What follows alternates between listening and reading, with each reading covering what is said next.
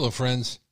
Our executive producer for tonight's show are Lady Campbelltown, heavy on the lady.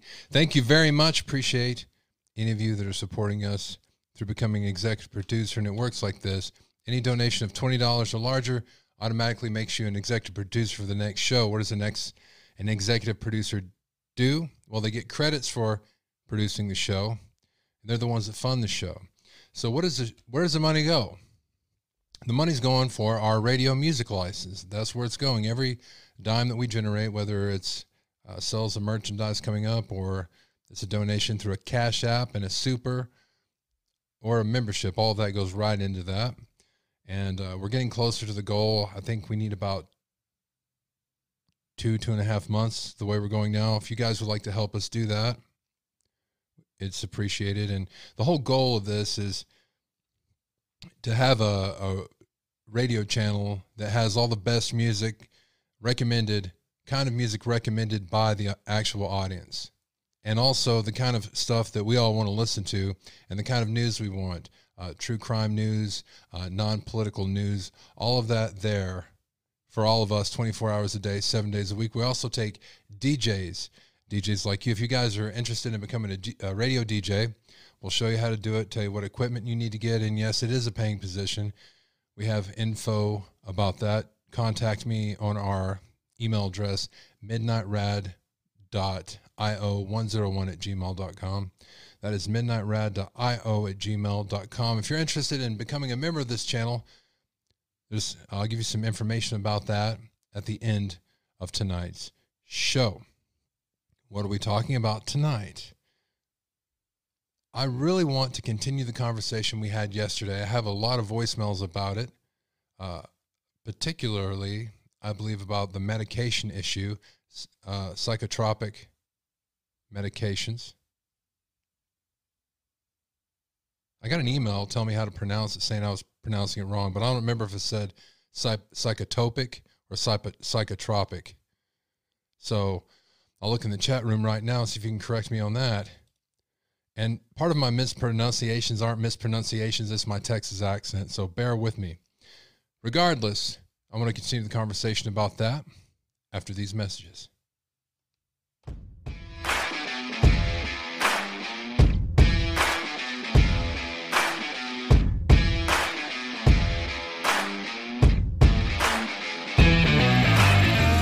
This is Midnight Radio. You're watching it or you're listening to it. I'm your host, Jerry Adams. You guys say psychotropic, we'll roll with that.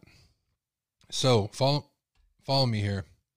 We're going to continue your voicemails about that because this is a heavy subject. A lot of you have experience with that. I do not. I'm here to learn. I'm here to have a conversation with you. And after all, that is what this show is. A lot of you tried to call in last night. It always makes me feel bad that you guys can't always get through, but we only have so much time. We did like a 3.5-hour show yesterday. I also want to go deeper into a topic we talked about yesterday, and that is the whole Papa Rogers thing. I know some of you guys might be tired of it, but we had a theory, what seemed like a wild ass theory at the time, that one of his professors might have taught him about the said Papa Rogers. And we dug in his past, you cyber sleuths, and we found something. We found a professor that taught him about the incel movement, who's also not able to speak about him or what they talked about. So we're going to go into that deeper. We have some more information about that for you. And then we're just going to continue on the conversation tonight. But first, I want to let you guys know about the live stream. Some of you guys wonder where I'm at, when we start right at 5 or a couple seconds after. Well, about 15 minutes till I normally start up the live audio stream. So if you want to see what's going on behind the scenes, you can click on that and listen to us. Tonight we had a wonderful, I'd call it a tribute song to Ashley Banfield, sung by none other than me and myself and my backup singer. So those of you that heard that, you were you were really treated to something quite wonderful. Those of you that weren't, you were also treated to something quite wonderful. But I'm going to treat you all right now to another clip of your girl, Ashley Banfield. Ashley. There is still one big unanswered question hanging over the Idaho murder case, and that is why. If Bryan Kohberger really is the killer, why? Why did he do it? Her skin glows. Right now, it appears there is only one person in the world who knows the answer, and Kohberger ain't talking. But there might be a way for the rest of us to retrace the steps that led him into that cold Moscow jail cell. A series of posts that were found online, some of them really disturbing. Oh, no, Ashley. Just tell me you're not using my material. Just might have been written by Kohberger when he was a teenager. No. No. Here's an example from 2011 when he was 16. It reads, I see large intensity of black, yellow, white fuzz. It makes my mind fizzle, I can barely keep in the bounds of reality. Me either. It is as if the ringing in my ears and the fuzz in my vision is simply all of the demons in my head mocking me. Dozens and dozens of posts like this were written on a site called Tapatalk, in a forum for people who believed that they were suffering from a condition called visual snow syndrome. News Nation has not been able to independently verify that these are Kohberger's early posts, but there are strong indications that they are. And I'm joined now by the two people who found them. Laura Mathias is a reporter who's been following this case very closely, and John... Isn't this unwarranted speculation that the news media doesn't talk about? I don't know. Maybe I misunderstood something. This is the lady that's off of YouTube, but now she's calling her a reporter. Okay. Oh, she's the one that found it. Okay. Mathias, her husband, is a clinical and forensic psychologist who's done a deep dive into what the posts might mean. Together, they host the Hidden True Crime podcast. And welcome to both of you. Lauren, how did you make this discovery, and how did you link it to Bryan Kohberger? Yeah, it was the Hidden True Crime team that did this together, and there was a verified email address that we used that uncovered these writings from 2011. The post, the photo looks to be a side-by-side of Bryan. The username is an email that he used, as well as his rapper name. He did some raps online, and he confirms his own birthday and a relative's address, as well as living in Pennsylvania. So things do seem to add up, as well as the hundreds of pages that we have poured over reading. Everything matches up to look like this is Bryan Kohberger writing as a 16-year-old boy. And there's like an array of writings. You say hundreds and hundreds of pages. That's just remarkable to start with from a teenager. But this went from 2009 to really 2012. On social media? I think ages 14 to 17, John. And just sort of your overall impressions of the body of work. Is he even allowed to do this? I think there's a couple pieces here that are most relevant. There's a couple pages that really kind of speak to his mental state at the time, but...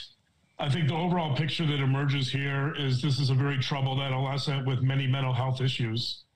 In fact, there's so many symptoms that he identifies, it's hard to know where to start. I mean, What? That's all you got? Come on, really? That's all you've got to say? Did you come up with that on your own? Or did they tell you to say that? All right, I'm not trying to be cynical, but I just expected more. I'm just letting my... emotions be seen here. Okay, I'll be all right. All right, think about Ashley.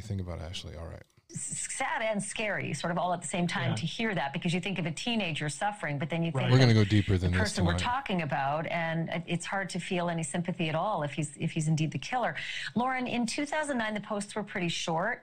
But then in 2010, they start to get longer. They're more confessional. They don't talk so much about his visual snow condition, whereas, it's a physiological situation where you see, a snowy outlook on life, basically. But nerdy. These ones. Hold on. I'm sorry. I am so sorry about this.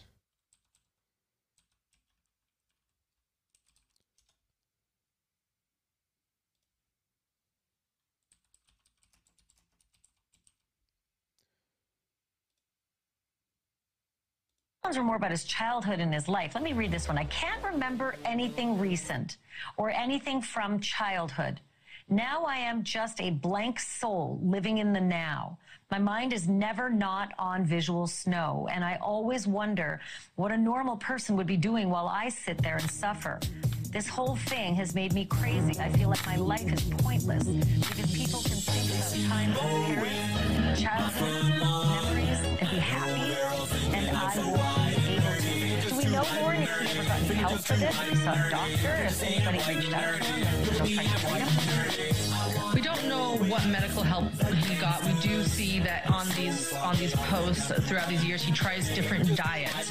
He works really hard to try an array of diets, which actually confirms what, you know, a relative and friends have said about him being a very strict vegan or strict eater. It seems that he thinks that's the cause of what is called visual snow. And I think that, but again, it's further than just physical symptoms, which is why I had to, you know, take this to my husband, Dr. John Mathias, because it talks, as you mentioned, about demons. It talks about him feeling like a criminal in one point, yet he doesn't have a record. And that's why I said, John, like, you've got to look at these. What do these mean? This can't all be health issues, right? Well, one of them, I mean, let's talk about that, John. In 2011, he's sort of latching onto this toxin theory. He says, I'm going to talk to a good neurologist about this, one that is very open-minded. I think this really is the cause. It might be the arteries being inflamed. It could hurt very bad. This seriously could be an issue that's undiagnosed. And then he goes on in 2011 and starts to tell people how to treat themselves. Like, he starts kind of telling other users what they need to do with their problems. So here's what he says. Visual snow is caused by toxins in our bodies, toxins range from yeast overgrowth all the way to fungus. I believe I caused my visual snow by too much toxins from the sweetener I used, and also too much caffeine chemicals. I also lived in a moldy house. When something is happening in your brain that shouldn't, chemicals are being released that shouldn't. These chemicals are released because we have toxins that our body doesn't want. It is going haywire. John, do we know if this might have been the start of him becoming a vegan to try to treat himself? Because it certainly looks like he's telling everybody, no, we don't, Ashley, you know, eat plant-based diets and fruit juices to heal themselves. It does seem like he became vegan around that time. This is also a time that's consistent with him losing a significant amount of weight. One point I want to make about the visual snow is that, you know, to me, one of the issues here is that he wants to attribute all of his problems and all of his mental health problems to the visual snow, right? And that's a big question mark about whether is the visual snow causing the mental illness, or is it the other way around? Is it the mental illness that's contributing to physical? All right, it's obvious to me these guys don't know what the hell they're talking about. But it's a good show, isn't it? Ladies and gentlemen, Ashley Banfield. I'd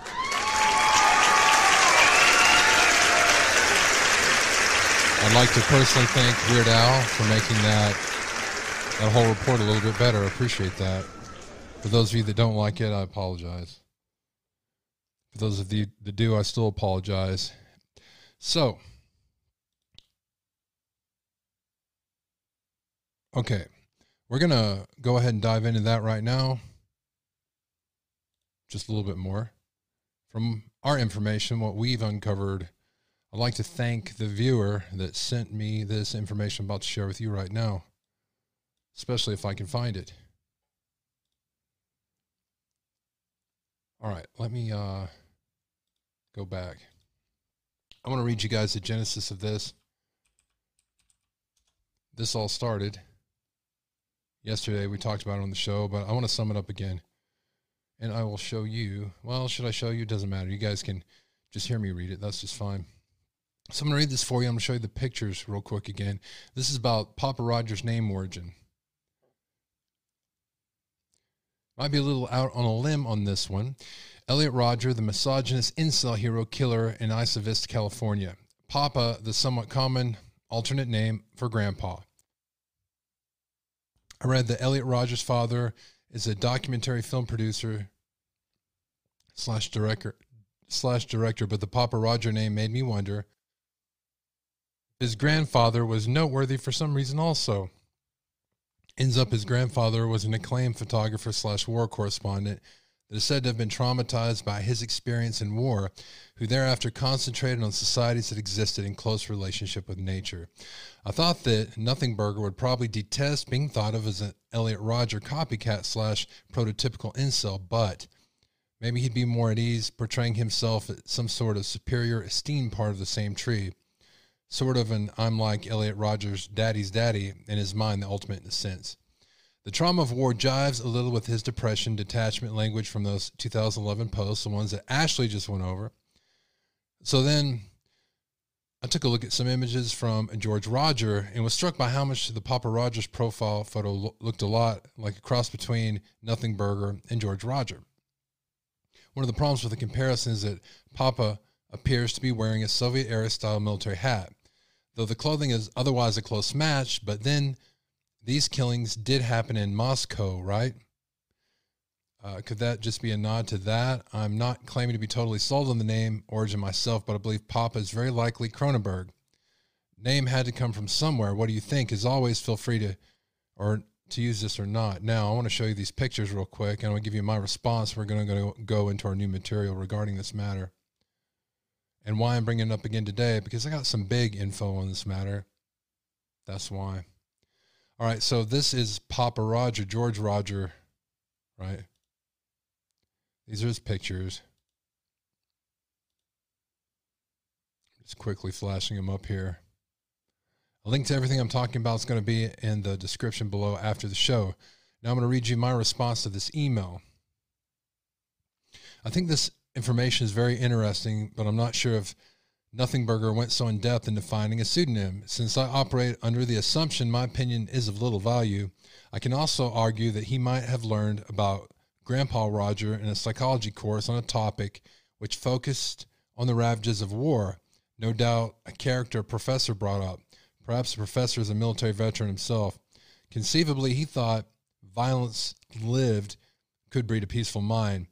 Nothingburger longed to feel. He thought violence is study, and then the act of committing it would make him feel humanity and bring him redemption. Little did he know, in fact, violence and murder is the epitome of emptiness. His act turned the eyes of a violent world directly at him. A world seething, frothing, and foaming with anger, righteous and unrighteous, all waiting with bated breath for him to drop the proverbial soap. To sum up, you might be right, and if you are, I'm confident a past professor would automatically know exactly where Papa Rogers come from. If they saw the email you sent me about it, one thing I picked up from the psychological profile I ran on Nothingburger is he has an almost complete lack of imagination. Everything he's done, his whole life, is all based on what others have taught him. Thank you for the thought-provoking email. And I got another one from him today. And something I want to share with you. For what it's worth, Kathleen Ramsland at DeSales definitely taught on incels and Elliot Rodgers specifically. Hard to imagine family background wouldn't be a part of that. It's interesting how entitled Rodgers was. In spite of ultimately acknowledging that he couldn't get the women that he felt entitled to. Nothingburger had that professor recently revealed that Nothingburger said of himself that he could get any woman he wanted. That obviously hadn't been the case for him either, but he seemed in denial about it. That statement feels more reflective of the way Bundy was portrayed and the charisma he actually had and weaponized. Still, it feels like Nothingburger is more of a pure incel in denial about that limitation, while unavoidably being influenced by them and just desperately wanting to be something more glamorous in the world of mass murderers. I asked him, are we sure that Kathleen Ramsland was his professor? He said, yes, she definitely was his professor, DeSales in Pennsylvania. And has told the media that it prevents her ethically from commenting about him in the case, etc. So let me show you this article that Kathleen Ramsland wrote about incels.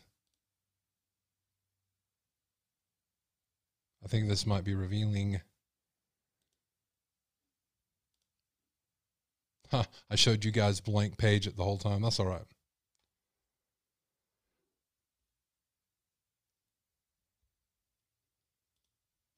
All right. So I have this article right here called Contagious Hate. This is by Kathleen Ramsland. She was a professor of Nothingburger. And it goes like this. I'll read some of it to you to let you know. When I show you just 5 minutes of the whiny YouTube clips of mass murderer Elliot Rodger to my students, it's obvious from female reaction why this entitled narcissist had no girlfriend. Although they think he's moderately attractive physically, they find his self-pitying rants repugnant. So I'm surprised to find him acknowledged by Toronto's most recent mass murderer, Alek Minassian, as a hero. But of course, he'd be elevated by those who see themselves in him. That's one dark side of social media. Copycat wannabes, infected with hate, can create role models by spinning depravity into virtue. Roger himself did it. The 22-year-old resident of Isla Vista, California, was angry that he could not attract the sorority girls he believed he deserved, so he threatened to make them pay. On May 23rd, 2014, Roger set into motion his day of retribution. He fatally stabbed his two male housemates and their friend before uploading his final nasty video. He expected to enter the Alpha Pi sorority house at the University of California at Santa Barbara and kill every woman inside, but no one answered the door. Frustrated, He hurt people outside until his rampage ended when he crashed his car and unlived himself. He unlived 6 and hurt 14. Roger's autobiographical manifesto, My Twisted World, revealed his anger and his desperate need for a certain type of woman. He couldn't have just any girlfriend. Obsessed with the fact that he was a virgin, he described himself as a supreme gentleman who deserved the best. At the same time, he heaped scorn on the very woman he wanted.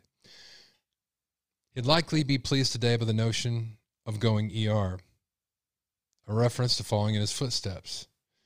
Minassian, 25, went ER. He ran a van into pedestrians in Toronto this week, killing 10 and injuring 14. He posted a message on Facebook that aligned him with a group of men, some of whom despise women for reasons similar to Roger. It seems that Minassian, who'd recently yelled to police to unlife him, was hoping to become this group's next martyr. The group of incels, which means involuntary celibates, that's what incels means, ladies and gentlemen, involuntary celibates. It seems that some frustrated males have banded together on websites to complain about their lack of success with women and their hatred of female power. One person uploaded a picture of Minassian and wrote, "The incel revolution has begun." Another wrote, "Alek Minassian, spread the name, speak of his sacrifice for our cause. Worship him, for he gave his life for our future." A third hoped to become the next saint. I'm going to leave this right there, and I'll let you guys read the rest. The link will be in the description below. I want to know what you guys think about this. Hell, I want to know what you guys think about everything. I want to know what you guys think about everything. Matter of fact, let me play some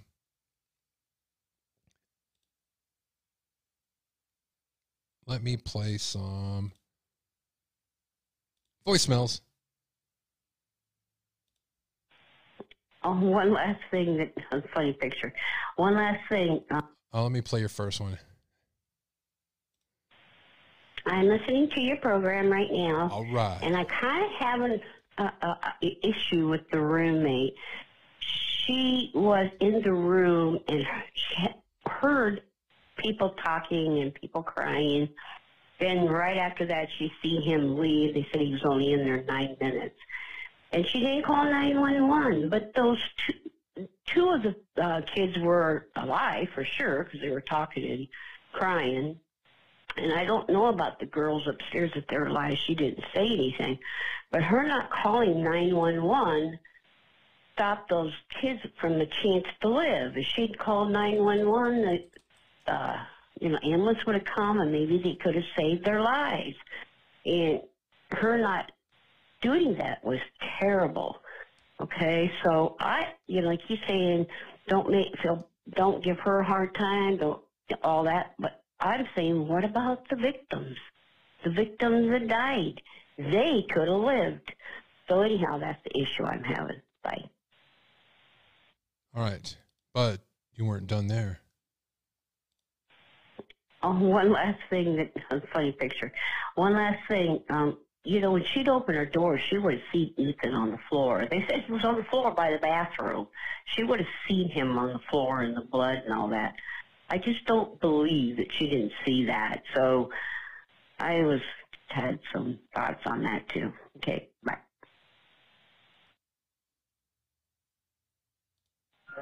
Okay, this is my message, and you don't have to leave it on the show. But the whole moving of the stuff out of the house by the defense people was kind of creepy. Mattresses and they were just throwing them random ass into some like pickup trucks. Just saying, my thoughts. They could do a great show. Thank you. Bye bye. Thank you very much.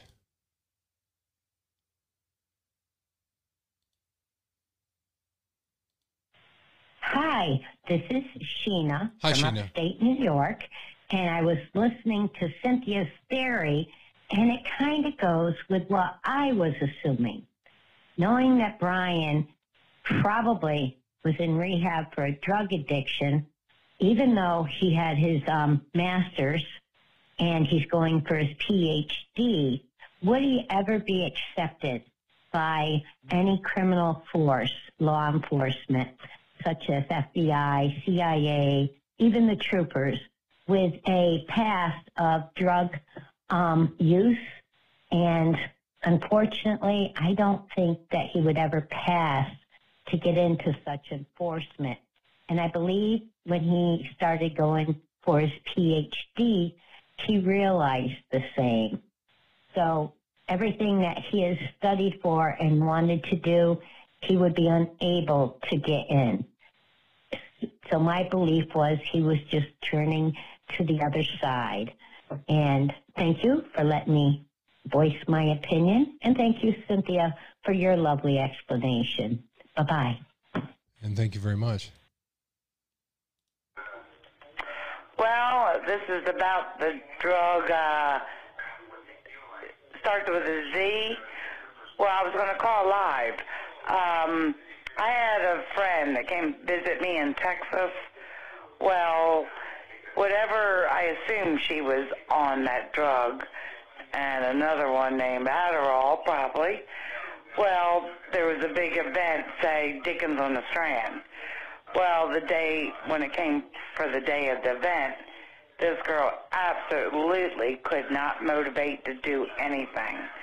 And then she lives in Tennessee, and she has a roommate that would actually get so messed up on the Xanax that the neighbors would see her out front sitting in the chair, you know, with her head down between her legs. And so she was really messed up on this drug.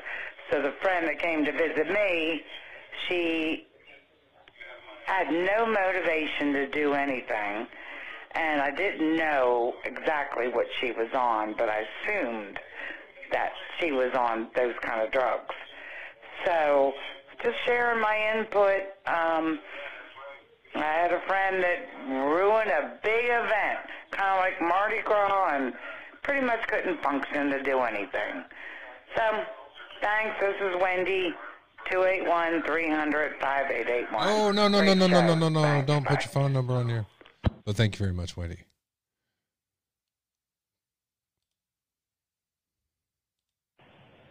Hey, Jerry, this is Campbelltown calling ya. Hey, Lady Campbelltown, everybody. But, anyway, I just wanted to let you know that one of the drugs that, wait, let me turn this down. The Prozac is one that you can, I can take if I need to. And it's one that if you stop taking it, you don't have the withdrawal symptoms or a bad come down or anything like that. So a lot of the other antidepressants, you get physically addicted to, and Prozac is not one of those, at least not for me. Now, the reason why I started taking Ativan is my husband passed away, and, you know, I was there when he died. He had cancer.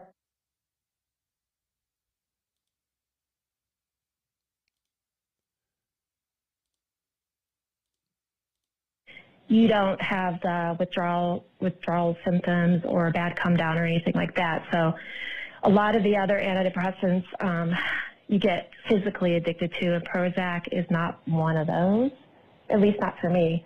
Now, the reason why I started taking Ativan is my husband passed away, and, you know, I was there when he died. He had cancer, but, you know, I had a 2-year-old and I had, you know, preteen, and I wasn't handling it. I was just saying, I'm okay, everything's good after you passed away. I was just like going. And I had a full-fledged panic attack. And if you've never had one of those, I mean, you actually feel like you're dying. Like the ambulance had to come and everything. And everything was fine with me. And they're telling me, you're having a panic attack. You're having a panic attack.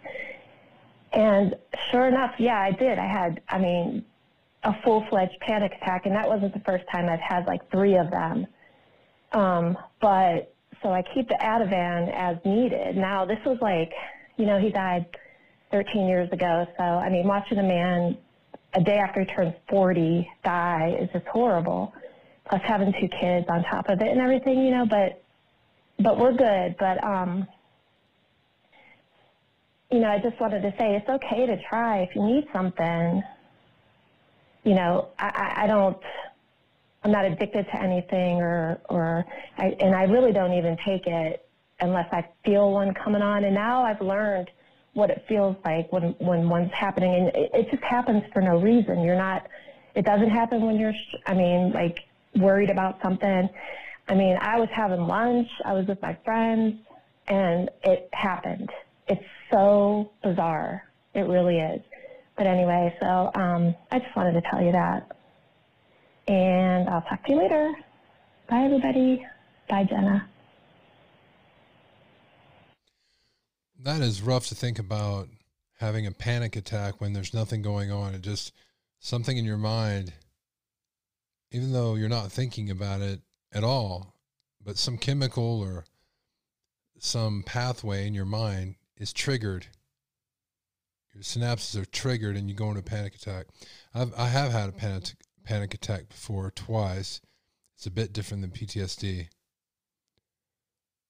I had an ambulance called for me, and it was seemingly, though, I mean, there were things going on that triggered a nervousness, but it wasn't anything severe that should have caused something like that.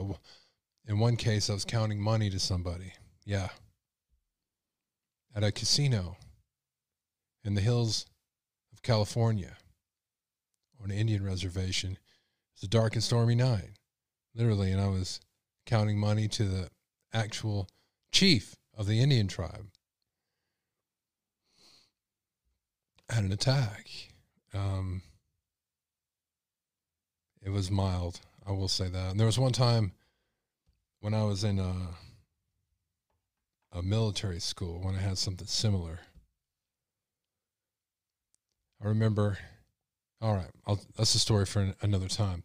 But what I learned from this call is, first of all, I'm very sorry you went through that, Lady Campbelltown, but I appreciate your calling and let me know that there are medications that you can take if you need them, and it's okay to take medications. And it helps me reiterate the point, but that my point wasn't that nobody should take medications and medication doesn't help. All you need is water and salt and lemon juice or something. And that's not what I'm saying at all. What I'm saying is, let's have a discussion about it. Some of it is damaging, some of it isn't.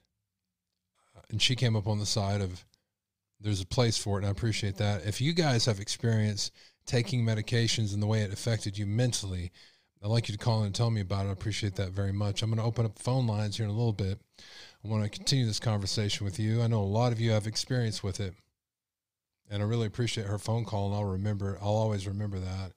I don't think I need any medication at this point. I think I'm pretty good, but it's good to know that there's something I could take as needed and not something I'd have to take all the time. If you're watching right now, I'd appreciate it if you guys hit the thumbs up. I appreciate that. Also, if you subscribe and hit the bell, if you hit the bell, that'll let you know when we go live, and it'll allow you to continue in the conversation. I appreciate that a lot, because that's what the show's about. It's a conversation with you. That is the whole purpose of the show.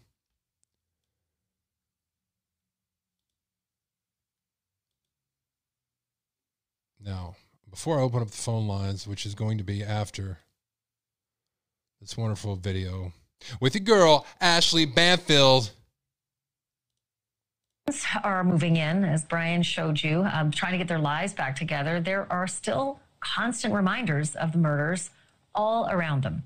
Just minutes from campus, as you saw, that's the scene. Just, you know, yards and yards and yards of yellow crime scene tape wrapped around a house that used to be kind of a centerpiece for fun in that community.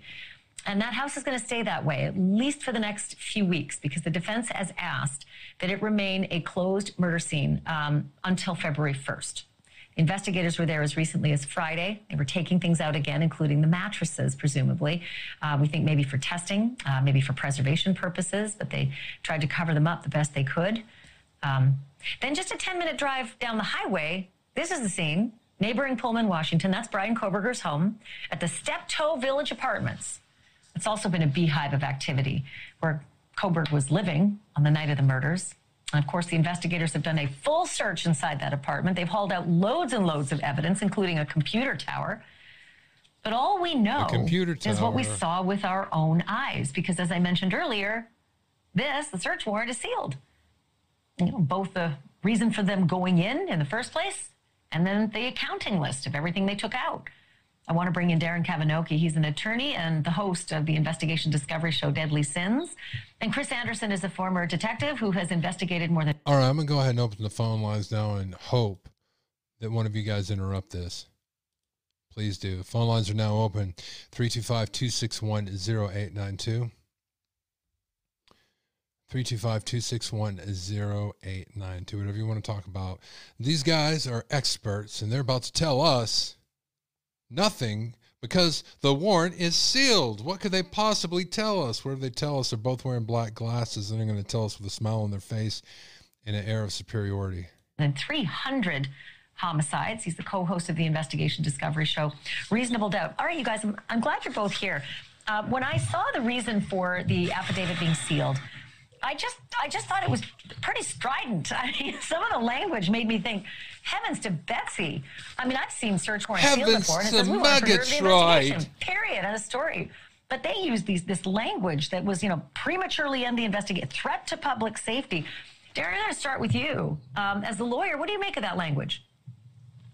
Well, I think the threat to public safety is the idea that if they release the affidavit and the items that were actually seized, that it could compromise the investigation, and that the individual that everybody is so confident actually committed the crime may be able to dodge a bullet as a result, that the integrity of the investigation would somehow be threatened. Although, I hate to take the wind out of anybody's sails, but I'll just remind folks that are feeling this sense of relief as they go back to school that an arrest is not the same as a conviction.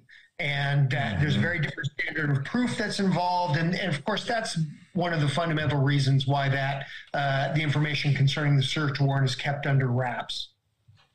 So, Chris, jump in on the fact that this is neighboring, you know, Pullman, Washington. It's another state altogether, and I get it. Mm-hmm. Police work together. They work in tandem. The FBI was working with the state, was working with Moscow, but now you're in another state. Was this a request made by the teams that are working, the prosecutor possibly, in Idaho of the Pullman police? And would they play in the sand this well? Would they instantly acquiesce to any request that might be made? Absolutely. Look, you know, there is information that suggests that the defendant in this case is actually guilty. No police department wants to be the cause of any disruption in the investigation. So they are going to do everything that's asked of them to not release information, to not say too much about what was found or what they did, because it only goes to help the defendant and his defense in this case. So, yeah, I could see them not wanting to say anything. Y'all wait. I knew I was about to get a commercial. I knew I was about to get one. I should have known. I think we'll leave it right there on that. Again, a link to everything we're going over tonight is going to be in the description of the show. It's going to be below. Now, we've gone over some old stuff. We've gone a little bit deeper when we're talking about Nothing Burger's professor in the genesis of Papa Rogers. Isn't it a coincidence? Isn't it a coincidence? Well, we're going to see when it comes to trial. They have his computer. They're going through it. They're going to know if it was him. They're also going to have his phone. You can also post on phones. So we have that to look forward to coming up. I also have some real information for you. I call it real information. Let me look up the time stamps on this to make sure I get it correct. I got this video where Steve Gonsalves talks about some information and possibly let it leak, something we didn't know before. The time is 1305 and 1620 on this video that I'm about to show, right? Cheer. Here we go. Let me pull this up for you guys. You know what? What I'm not good. Well, okay. All right, here we go. If you guys want to see it, it doesn't need to be seen. You could have just heard it, but here we go anyway. He was touching their Wi-Fi. His phone was touching their Wi-Fi. There's going to be some kind of connection that I would. Everybody in America is like, that's the. Over there for a year, I'm assuming that he followed them, and he may have figured out what their patterns are, and then, you know, he tries to bump with that inside me. There you go. I know everybody's been asking you this question, but do you know of any connections between Kaylee and any of the victims and this individual? To me, I mean, it's like 9-10 miles. I mean, I'd be shocked if these guys didn't cross each other in grocery stores and just everyday life. So I'm not going to be that surprised that there's going to be some type of thing that comes up in, you know, I've said it, whether it's a grocery store or coffee or something. I mean, if he was over there for a year, I'm assuming that he followed them, and he may have figured out what their patterns are, and then, you know, he tries to bump into them, or he tries to hang out in those spots and, you know, coordinate, you know, trying to cross in. But I don't know how important they really are at this point. I just know that it happened, and we may figure it out as the case develops. And I just look at that from, I think anybody in America is like, that's the next question, right? Is why them? Like, why would he target these people who he had no ties to? And it just feels like such rage to do that to somebody, to four people. Yeah, and that kind of just tells you who he was, because, you know, he wasn't tied to everyone in that room. Ethan wasn't supposed to even be there. And, you know, from what Ethan went through, you know that this guy just wasn't a man of character. He was just poorly built. And, you know, there isn't going to be some kind of connection that I would think that would explain this. You don't think there's going to be some kind of connection that will explain this? No, what kind would? I mean, like, yeah. My girl's bullying him, or, you know, what kind of behavior could explain somebody being this brutal to another human being? I mean, he was probably obsessed with just their overall looks and their social media accounts and the fact that they were close, you know? Makes you sick. I mean, it's sickening, I'm sure, to see the information that came out in the affidavit about how he had been by the house multiple times prior to the murders as well. I don't know if you guys knew that early on. Yeah, and close enough that he was touching their Wi-Fi. His phone was touching their Wi-Fi. Yeah, so you know how close that is. If you've had a laptop, you walk out into your front yard, you're not going to get too far. So I don't think I saw that part. Wow. You guys get that? That before the murders, he was there in the yard of that house. That's how close he was. So they know he was stalking. Now, there's a lot of argument online about this, that Steve made a mistake when he let this get out. And I'm about to unpause it, and you're going to see the look on his face when he realizes what he said. There is a gag order right now, but the family isn't under that gag order, but it's being argued online that anything that he says can't be admissible in the court. So if he lets out a piece of information or piece of evidence, that can't be used now. So.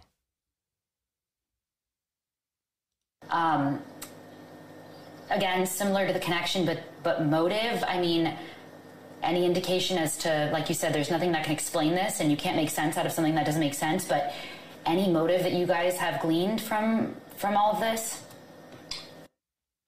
I'd just be guessing, but, he taught a class that, studied killers and how they did these things. I think he thought in his little fantasy world that he was going to teach a class where he actually did it. No one had a clue.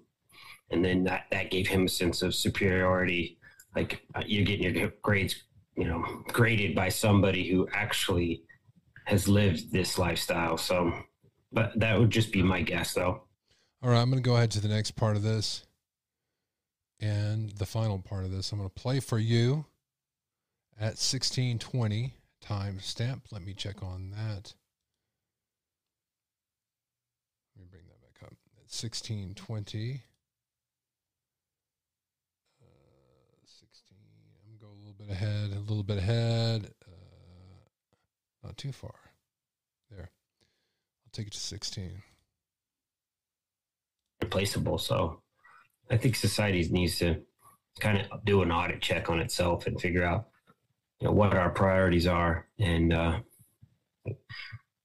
is this going to go away on its own? I don't think so. I think we need to come together and figure out a way to treat people that have these conditions and identify them.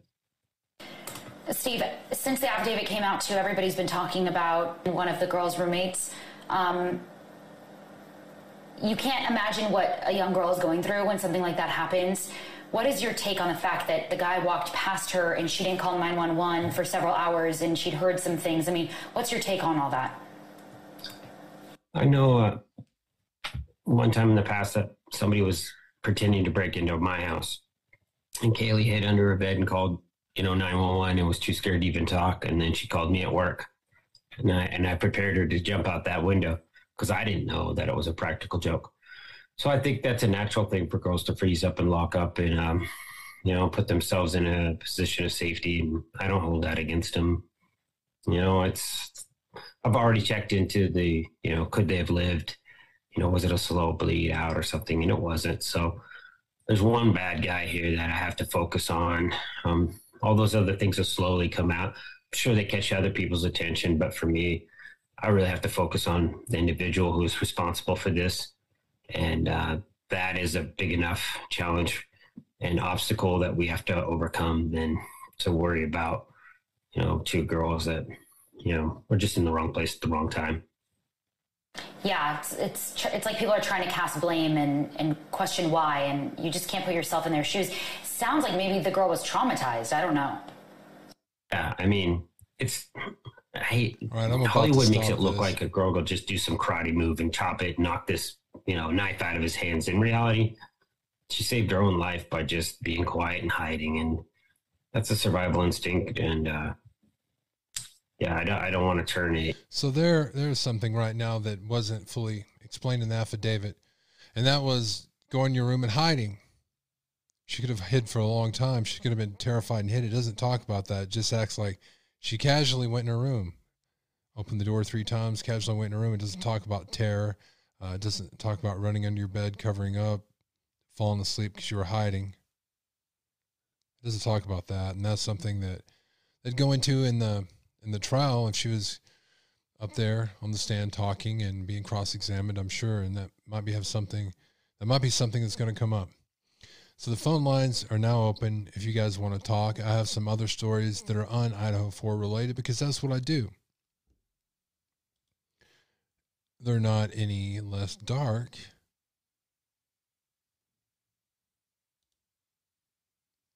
By any means.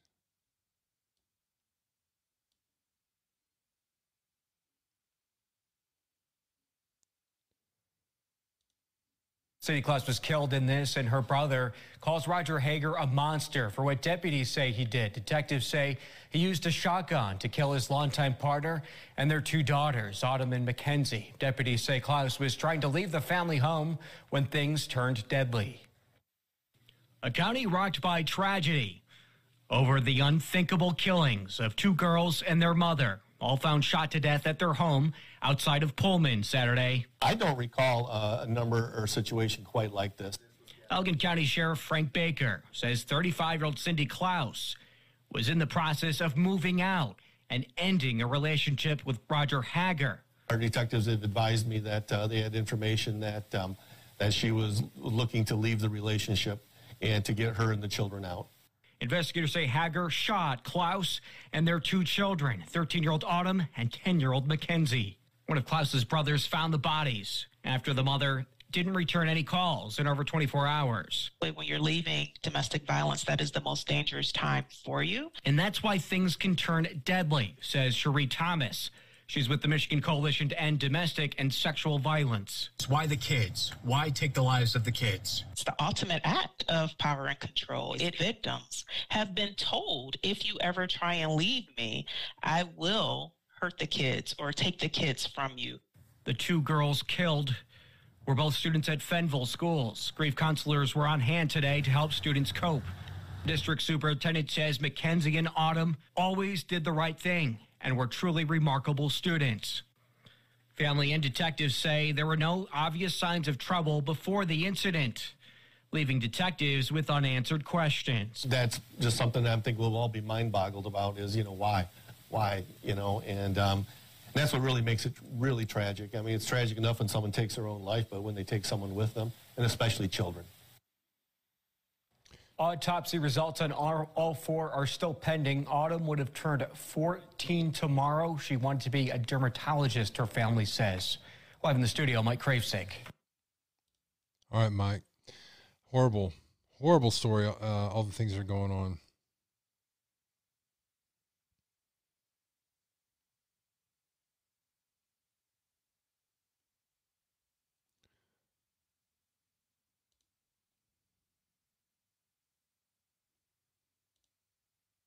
Going on this week. Be a link to everything I'm showing you in the description below the video. Violent Crimes Detective Division here at the High Point Police Department. Not to reiterate the timeline, I think most of that has been pretty well established. I do want to say that the investigation is moving forward very well and expeditiously. We have been in contact with the affected family. And they are cooperating with us fully. And as the chief said, there is some information that we are going to hold back. That's just to protect the integrity of the investigation. But at this time, I am at a point where we can announce that the offender and one of the deceased, Robert Jeffrey Creighton, is being looked at as the primary person who committed this act. We will also release, and I think it's been put out in the updated press release, his wife, Athalia Creighton, age 46, and one of the children, Cassine Creighton, age 18. And the press release said that two other people inside the home escaped. Were they related to the victims?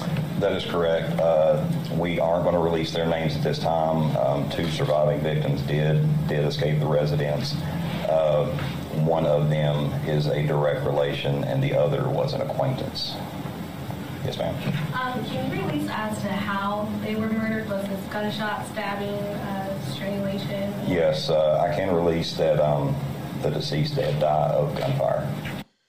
For those of you that are just tuning in, let me tell you what this is about. A man with a history of mental illness opened fire inside his North Carolina home, unliving his wife and three children before himself. This was on Monday.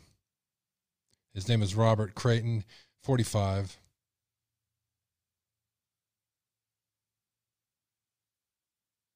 The police chief said that in his 27, 28 years in the police department. He's never seen anything like this happen before. It's a great tragedy. One of the adults was a direct relation. The other was an acquaintance.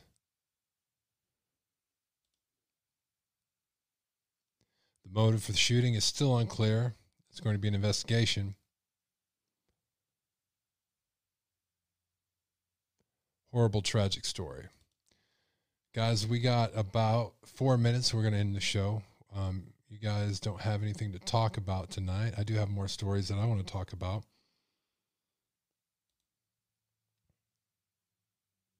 Here's some good news, maybe. Around 5 a.m. in reference to shots fired in a mobile home on Klein Road. It's the Klein, we refer to this Klein Road Mobile Home Park. And deputies went to the scene where they found a male deceased there in the residence. Through our investigation, identifying him and conducting our investigation, we determined that a few hours before this incident, this male had received a ride from Mr. Reams, had received a ride from another individual. He was needing a ride. Well, on the way to going to the location, he attacked the driver, started punching him, choking him, or whatever, which caused the car to run into the ditch. Well, he tried to take possession of the car. Basically, it was a carjacking. He was trying to, but the car got stuck. So at that time, Mr. Reams left on foot. And then a few hours later, when we got the call, apparently he had forced entry into a mobile home where a lady in her 30s, along with a 5-year-old and an 8-year-old child, were asleep. He was armed with a shovel and a lug wrench. She was awakened by him with the shovel. In fear for her life, she retrieved a Glock 40 handgun and fired one shot, striking and disabling him, and he later died as a result, there on scene from result of his injuries. Somebody asked me last week, could you do a show on how to prevent something like this? How to prevent the tragedy that happened in Idaho? And I thought about it. I'm like, anybody can unlife anybody at any given time, especially if it's quick and unsuspecting and there's no motive and it's not somebody you know and there's nothing that happened there. I mean, anybody can do that. So it's very dangerous. And you can't say, okay, well, a gun is a solution, because there's a lot of training that goes into having a gun. You would have to know how to use it. You'd have to expect to use it. Not only do you have to have one, you can't just put it on your bedside table and put your family. It could put your family at danger. Maybe your spouse gets mad sometimes and, well, there's a weapon right there, fully loaded, locked and loaded and ready to go, which is what you'd have to do to have it to be useful to you. It'd have to be right there, ready to use. What's the answer then? What is the answer then? You'd also have to have that weapon and be expecting to use it any time. And that's dangerous too. I remember when I was over there in Iraq and I had a 45 pistol strapped to my hip all the time. There was one time I was asleep, and this is during active war. I had a nightmare. I woke up. I was sleeping outside on the ground in my sleeping bag. I woke up and I was sitting up. I had my pistol in my hand, safety off. I was pulling the trigger on a loaded gun, and I was holding it down range towards the captain of the battalion. I didn't pull the trigger. I woke up and the trigger was half pulled. That freaked me out. Guns are very dangerous. What is the answer then?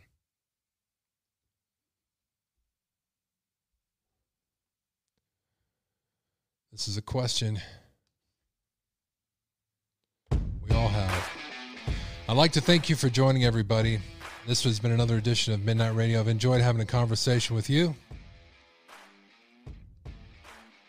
Yet again, I'm in the show right there. If you'd like to email me, that is midnightrad.io. 101@gmail.com. That is midnightrad.io 101@gmail.com. You can call in, leave a voicemail message when the show's not going on.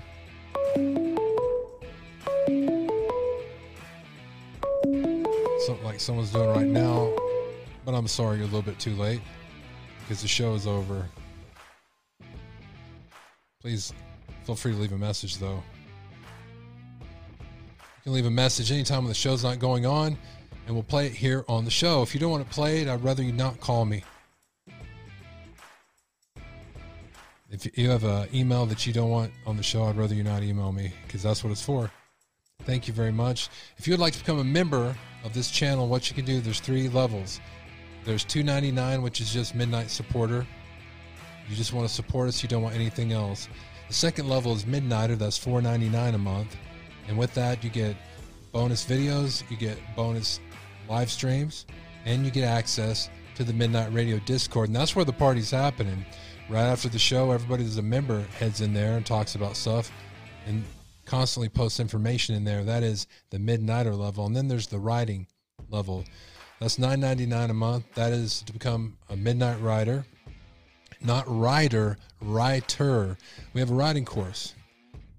And to join the writing course, you get the live streams. You also get exclusive videos, and you get the exclusive writing course videos and live streams. And we have a good writing group. I've got some of your assignments back already. They're really good. We're going to schedule the live stream for the writing group very soon, where we're going to go over that, and then we're going to move on to the next lesson. So if you're interested at all in becoming a member, you can click join and see what the different levels are and what you get from them.